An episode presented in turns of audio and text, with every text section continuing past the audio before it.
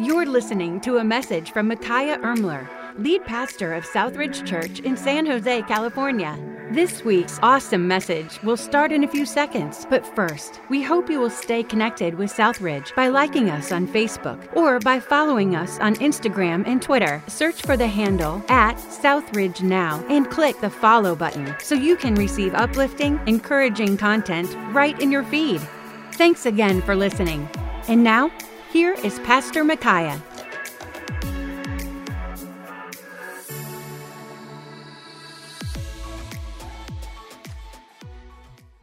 Good morning, Southridge. How are you? It's so good to see you. I'm so glad that you're back for another week. I hope that this past week has been a blessing and have been uh, just a great week for you and your family. I'm looking forward to our time together in God's Word, and my prayer and hope is that today will be a blessing and encouragement to you. If you haven't done so, I would love for you to say hello in the chat and in the comments. Our online host would love to greet you because we consider you a part of our Southridge Church family. So say hello, say good morning, afternoon afternoon, evening, whenever you're watching this. We're so glad that you're here. We're glad that you jumped online. We're excited about what God's going to do this morning. And so, my hope and my prayer is that today you you would just walk away with a, a great experience I'd love for you to take a moment and share this link with a friend. I think today's message will be a special help and encouragement. So take a moment, hit that share button, and let others receive the same blessing that you're about to. Also, if you haven't done so, please download the Southridge app. You can text Southridge app to 77977. Download the app. You'll see past sermons. We also have uh, content for Ridge kids that they can view as well as this content. And you can also look at the sermon notes and stay connected with us. Also, if you're new to, with us, we'd love to stay connected with you. So there you can fill out a connection card and stay connected. Well, this morning I want to continue in our series entitled Christian. Last several weeks we've been looking at what does it mean to be a Christian. We know what an American is, a Canadian is, an Egyptian is. We know what a comedian is. But for many times, there's a lot of different views and a little, lot of different definitions when it comes to a Christian. So we are looking at what it means to be a Christian. We've looked at how we need to change from convenience to conviction. We've looked at why the Word of God is our authority. And we've also talked about how Jesus is coming again soon and how we need to be ready. But today I want to bring a very important message because I believe many people are going through so much that it's starting to affect our emotions in a severely negative way. And many of us are being, can I say it like this, manipulated by our emotions. We're letting our passions overwhelm us and take control of us and put us in a prison. And I want to look at what the Apostle Paul has to say about our emotions in Philippians chapter number one. So if you have a copy of God's Word, would you turn to Philippians chapter number one? Because what we're going to cover today is so vital and so important if you and I are going to have the right mood, the right mindset during these difficult days. And I want you to understand that the Word of God is our weapon against our emotions. Because many of us, our emotions can get the better of us. How many of us have gotten into fights and arguments and disputes with our wife, our husband, our children, our roommates, with our coworkers, with somebody else in the church, all because we're kind of in this funk, aren't we? Our emotions are raw because of what we're seeing online, what we're seeing in the news, and our emotions are just being ripped apart. And maybe we don't know how to properly process them. So I want us to go to God's word about these things. I want us to dig deep. So let's turn there and let's begin in Philippians chapter number 1, verse 1. It says, Paul and Timothy, bondservants of Christ Jesus, to all the saints in Christ Jesus who are in Philippi, including the overseers and the deacons. Grace to you and peace from God our Father and the Lord Jesus Christ. I thank my God in all my remembrance of you, always offering prayer with joy in my every prayer for you all in view of your participation in the gospel from the first day until now. For I am confident of this very thing, that he who began a good work in you will perfect it unto the day of Jesus Christ. For it is only right for me to feel this way about you all, because I have you in my heart, since both in my imprisonment and in defense and confirmation of the gospel, you are all partakers of grace with me. For God is my witness, how I long to be with you all with affection of Christ Jesus. And this I pray that your love may abound more and more in real knowledge and all discernment, so that you may approve the things that are excellent, in order to be sincere and blameless until the day of Christ, having been filled with the fruit of righteousness, which comes through Jesus Christ, to the glory and praise of God. Now I want you to know, brethren, that my circumstances have turned out for the greater for, for uh, turned out for the greater progress of the gospel, so that my imprisonment in the cause of Christ has become well known throughout the whole Praetorian Guard and to everyone else, and that most of the brethren trust in the Lord because of my imprisonment, have far more courage to speak the word of God without fear. Did you catch it? The Apostle Paul is giving glory and praise. He's encouraging the uh, Christians at Philippi but did you notice where Paul is? He's not in Philippi, the city of Philippi. No, he's in a Roman jail and he's writing a letter of encouragement to Christians. You know, Paul had a choice to make. He could let his conditions determine the condition of his emotions, but he doesn't.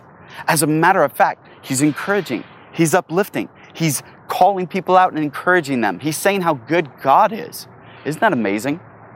You know, in my home, there are two things that I have in my home I have a thermometer and I have a thermostat.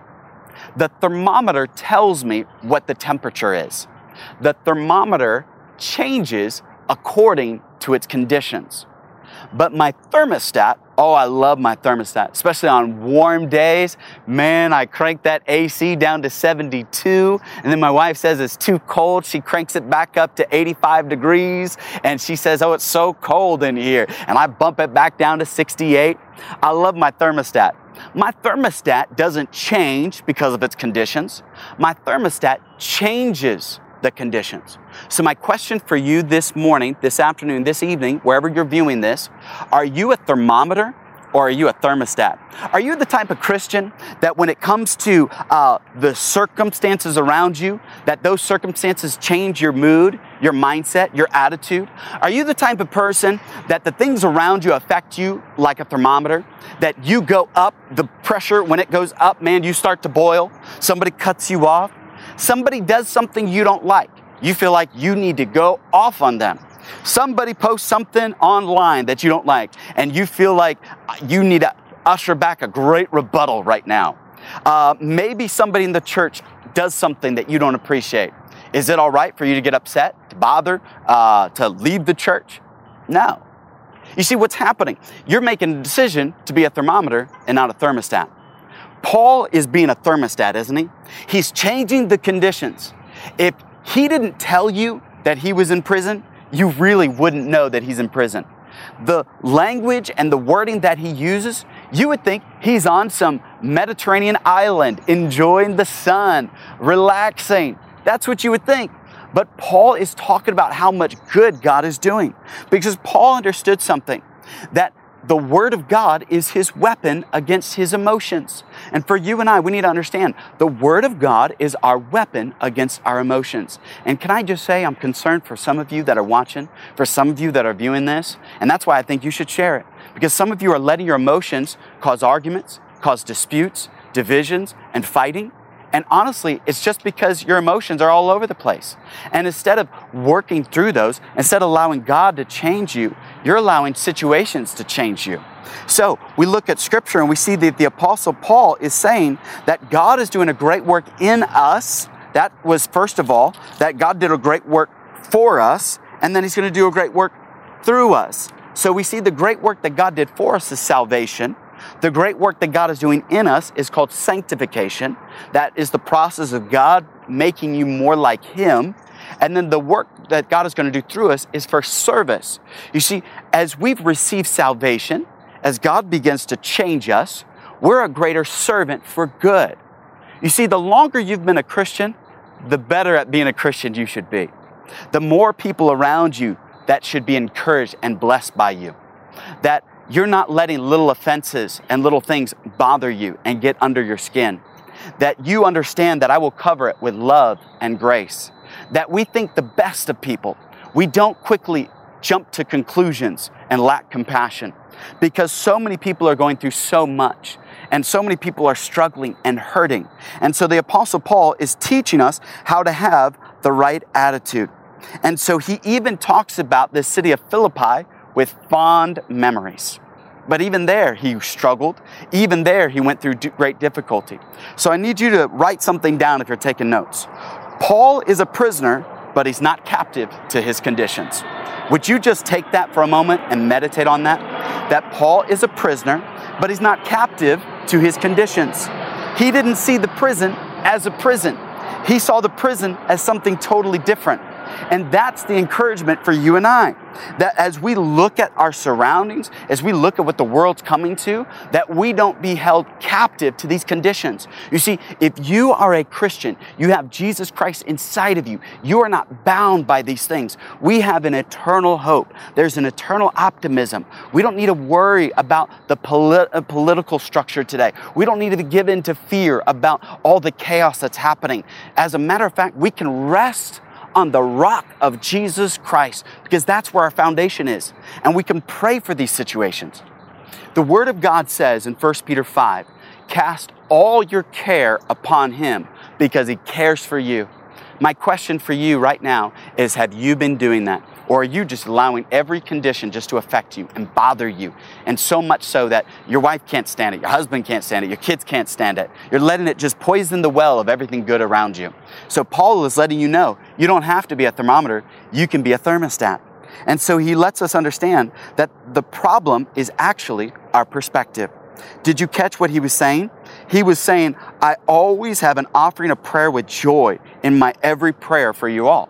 He's saying, when I think of you, I think of great joy. I think of great memories. I think about the positive. He's got the gift of perspective. He's got the gift of the way he sees things. As a matter of fact, he even says that because I'm in prison, the whole Praetorian Guard there in Rome, they're hearing the gospel. And he said, many people are being won to Christ. Right now, how is your perspective? How do you see things? Are you allowing everything that the media is pointing you to that's negative uh, to affect you. Understand, folks, the media is based on the fact that they have uh, got to make certain quotas. They got to get so many clicks. It's it's they're publicly traded companies, so they need cash for clicks. So they know fear sells. So don't feed your mind with that. We should be Christians that we feed on faith, not on fear. And so we need to work on our perspective this morning. You see, the activity of the mind affects the attitude of the heart. Let me say it again. The activity of your mind affects the attitude of your heart. So if you're struggling with heart issues, emotional issues, it's because it started in your mind. So this morning, this afternoon, this evening, we need to say, God, help me with what I'm thinking about. Many of you are wearing a face mask to filter your mouth and what you need to do is have a mask to filter your mind because you're allowing all these things to go in unfiltered. Instead of taking God's word and saying, Lord, work in my heart. God, help me to see things. You see, the problem is our perspective. 2 Corinthians 10:4 says, "For the weapons of our warfare are not carnal, but mighty through God to the pulling down of strongholds, casting down imaginations and every high thing that exalts itself against the knowledge of God, and bringing into captivity every thought to the obedience of Christ." Many of you wouldn't let an enemy into your home, but yet you'll let the enemy into your heart and into your mind. You haven't set a guard. You haven't thought about what you're thinking about. You haven't taken a moment and said, hey, Right now, I've turned into a thermometer and not a thermostat.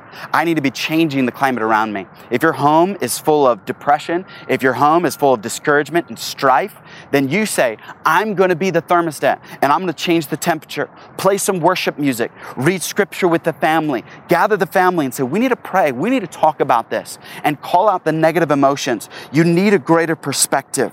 Jeremiah 17 9 says, The heart is deceitful above all things and desperately wicked. Who can know it?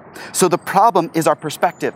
But for many of you, this problem of your perspective, being fixed on the negative, is turning into a problem that is now a pattern. Some of you have a pattern of negativity. Your first thing is to jump to the wrong conclusions. Your first thing is to see things for what they're not actually. Your first inclination is to think the worst about your wife, to think the worst about your husband, to think the worst of somebody at the church, to think the worst of somebody in your neighborhood. Instead of saying, no, I need to not have a mind that is negative, but a mind that says, I have a pattern that's positive. Would you put that in the chat? That you need to have a pattern of thinking that is positive? Great peace have they which love thy law, and nothing shall offend them. But the key is to love God's word, his law. How much do you love God's word and you let God's word get in you? So many, pro- so many of our problems are rooted in our thinking patterns. Let's start right now changing the way we think. And if the six o'clock news is disturbing your thinking, if you have a toxic friend who's messing up your thinking, it's time that we put barriers and we limit those things, or we at least counteract those. You can't watch eight hours of the news and fill in your mind with fear and then get 10 minutes of God's word and think that's enough to counteract it. It's not, my friend. So to be a thermostat, you're gonna have to say, like Paul, I may be a prisoner, but I am not captive to my conditions. But Paul doesn't stop there. As a matter of fact, Paul even says, I'm being persecuted, but notice he's not concerned even though he's being persecuted. He's suffering real persecution. He's in prison, not because he broke the law, not because he did anything wrong, not because he murdered, stole. No, He's in prison because of his religious beliefs. He's being persecuted. But notice what he says in verse 6 For I am confident of this very thing, that he that began a good work in you will perfect it until the day of Jesus Christ. So instead of him giving into a panic, he's confident. He is not concerned, he is confident. That's my question for you.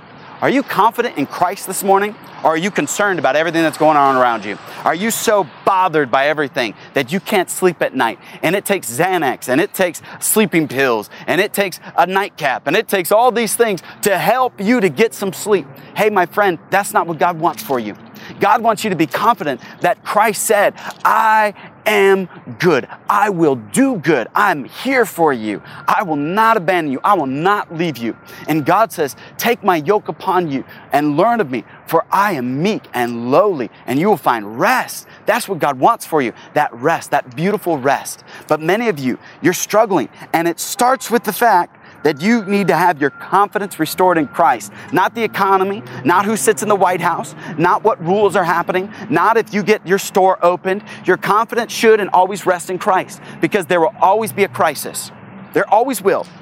After this, there'll be another crisis. There'll be another plague. There'll be another economic downturn. There'll be somebody else that you like in office, somebody you don't like in office. There's going to be a job loss. There's going to be people that you love pass. But understand that when it comes to these crises, we understand we have a confidence in the Lord Jesus Christ. He's our firm foundation. He's not going anywhere, so neither should you. So you should say, I'm going to stay rooted in Christ. He's my foundation. That's what the Apostle Paul said. He said, I'm not concerned because I am confident. But understand, when it comes to these conditions that we're facing, it's for our conditioning. Let me say it again. The conditions that you're in are for your conditioning. Let me illustrate.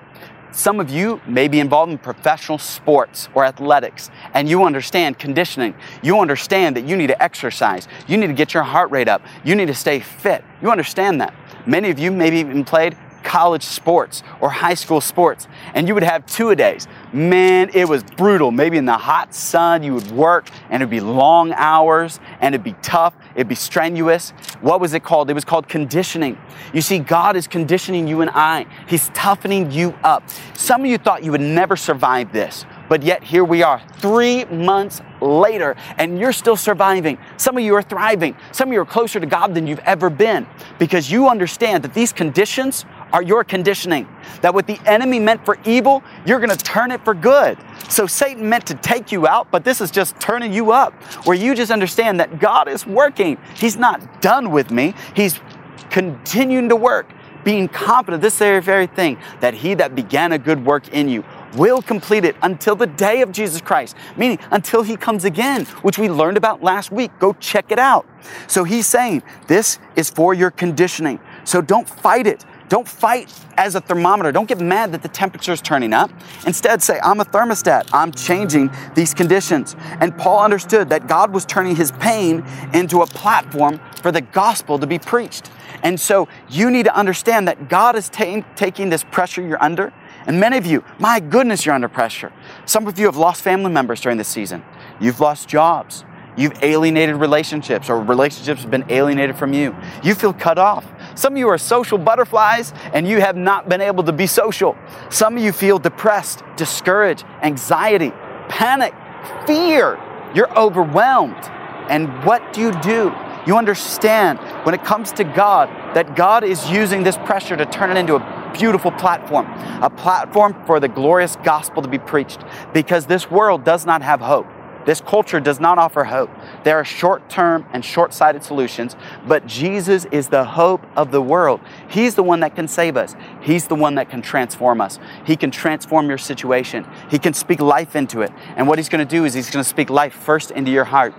Some of you just want God to snap His fingers and change your conditions, but God's not going to do that. God instead is saying, No, I'm going to start a work inside of you.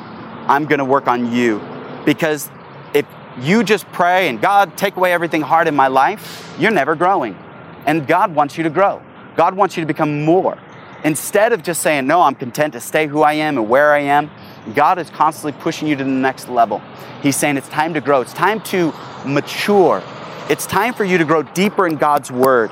Some of you in this season, you've really peaked, and God wants you to keep climbing. He wants you to keep growing.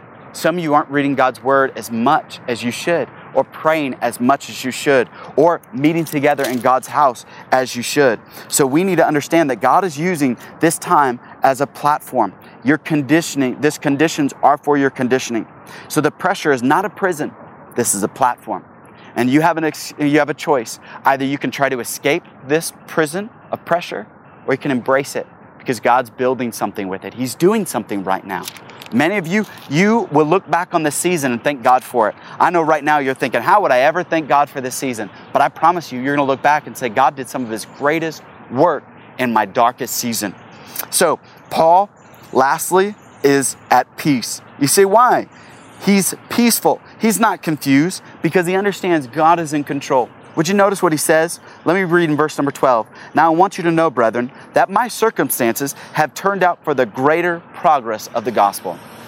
That's the key. That's the goal. That was Jesus' last command here on earth to go and spread the gospel. And Paul's like, I'm in prison, but the gospel's being spread. Right now, you may have lost your job, but God's using the gospel to spread in greater ways. You're able to preach the gospel to your children who you haven't had time, been able to spend as much time with. Or you're able to preach the gospel to your neighbor who you haven't had a lot of time with. You're able to spread the gospel to people. And so you have the great opportunity. So he understands that. Verse 13, he says, So that my imprisonment in, in the cause of Christ has become well known throughout the whole Praetorian Guard and to everyone else. And that most of the brethren, trusting the Lord because of my imprisonment, have far more courage to speak the word of God without fear. Isn't that interesting? That because Paul's in prison, he's saying the other Christians here in Rome, they have more courage to preach the gospel. Maybe when people see you changing the climate, the conditions around them, because you're being a thermostat, not a thermometer, maybe that's going to give them more courage to change their climate. And that's what we need. I know many of you are saying, reform, reform, reform. You know what you and I need? We need transformation, not just reform not just changing the old, we need something completely new. And so you and I need to be a thermometer in this uh, cultural climate where we say, I'm going to change the temperature. I'm going to bring God into this situation. I'm going to bring God in my workplace. I'm going to bring God into my home. Right now, through the screen, that's what you can do. You say, I'm going to invite God into this situation. It's tense, it's stressful. Let's just bring God right now into this moment. So, Paul, he first of all began to realize, I got to control my thinking. I got to change my thinking. You see, the Bible says, Proverbs 4.23, Keep thy heart with all diligence, for out of it are the issues of life. You see, he understood that. Understand that you say, God, I'm going to control my thinking. You see, why do you believe everything you think? Your thoughts are bearing fruit, aren't they? Your thoughts are turning into something. And you can't have a positive life and a negative mind at the same time. And many of you are wondering why you're not having a positive life. Because you have a negative mind. So change your mind and you'll change everything else. So control your thinking. Also, he controlled what he spoke. He encouraged people. He said, I'm gonna, I'm gonna start encouraging people and changing the way that I speak to people. Maybe you start there. Say, you know what? I'm going to speak kinder to my family. I want to speak kinder to my neighbors. I'm going to speak life. I'm going to speak things that would encourage them and uplift them. And I'm not going to be one that's constantly given to speaking negative. Instead, I'm just going to continue to speak life and I'm going to continue to see what God wants to speak through me. And that's your goal. So speak life and truth. Then also control your feelings. You say, how do I do that? Paul is really what he's saying. Your joy is your job. Some of you are waiting for a stimulus check, you're waiting for a job, you're waiting for somebody to do something unexpected for you to have joy. But then that's short sighted, short lived, isn't it? God wants you to have a deeper joy, a lasting joy, a joy unspeakable, full of glory, overwhelming joy. And you can have it, but it's your responsibility to say, I'm going to have joy. You see, make a choice to rejoice in the Lord. In Philippians, Paul's going to say, Rejoice in the Lord always. And again, I say rejoice. That whatever circumstances, whatever the conditions are, you say, I am a thermometer, not a thermostat. Or, I, excuse me, I'm a thermostat, not a thermometer. A thermometer is changed by its conditions, but you need to say, I'm a thermostat. I'm to change my conditions. So, man, if it's cold, bump it up, get some warmth in there. If it's hot, bump it down, get some cool air in there. Be that thermostat. And that's my hope and prayer that our church can change the conditions of the climate around us. I know we can. That's what God has called us to do. The Apostle Paul gave us the model, the roadmap, how to do it. So this morning, maybe you're saying, I don't know Jesus. Then today, the greatest prayer that you can pray is to invite Jesus into your heart right now, to make Jesus the Lord of your life, to ask Him to forgive your sins, to come into your heart, to change your mind and make you new. Would you pray and receive Jesus Christ right now? Or maybe you're struggling. Your family's been noticing it. Maybe you've been noticing it. And maybe this morning, this afternoon, this evening, you say, God, help me to change. Help me to be a thermostat to change my conditions. We're praying for you. We're here for you. Reach out to our church. Let us know how we can serve you. God bless you. Thank you for watching, and I'll see you next week.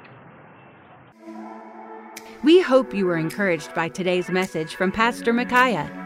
If it was a blessing to you, don't forget to share it with a friend or family member this week. If you have any questions, we'd love to hear them. Get in touch with us by visiting southridgesanjose.com slash connect. Again, that's southridgesanjose.com slash connect.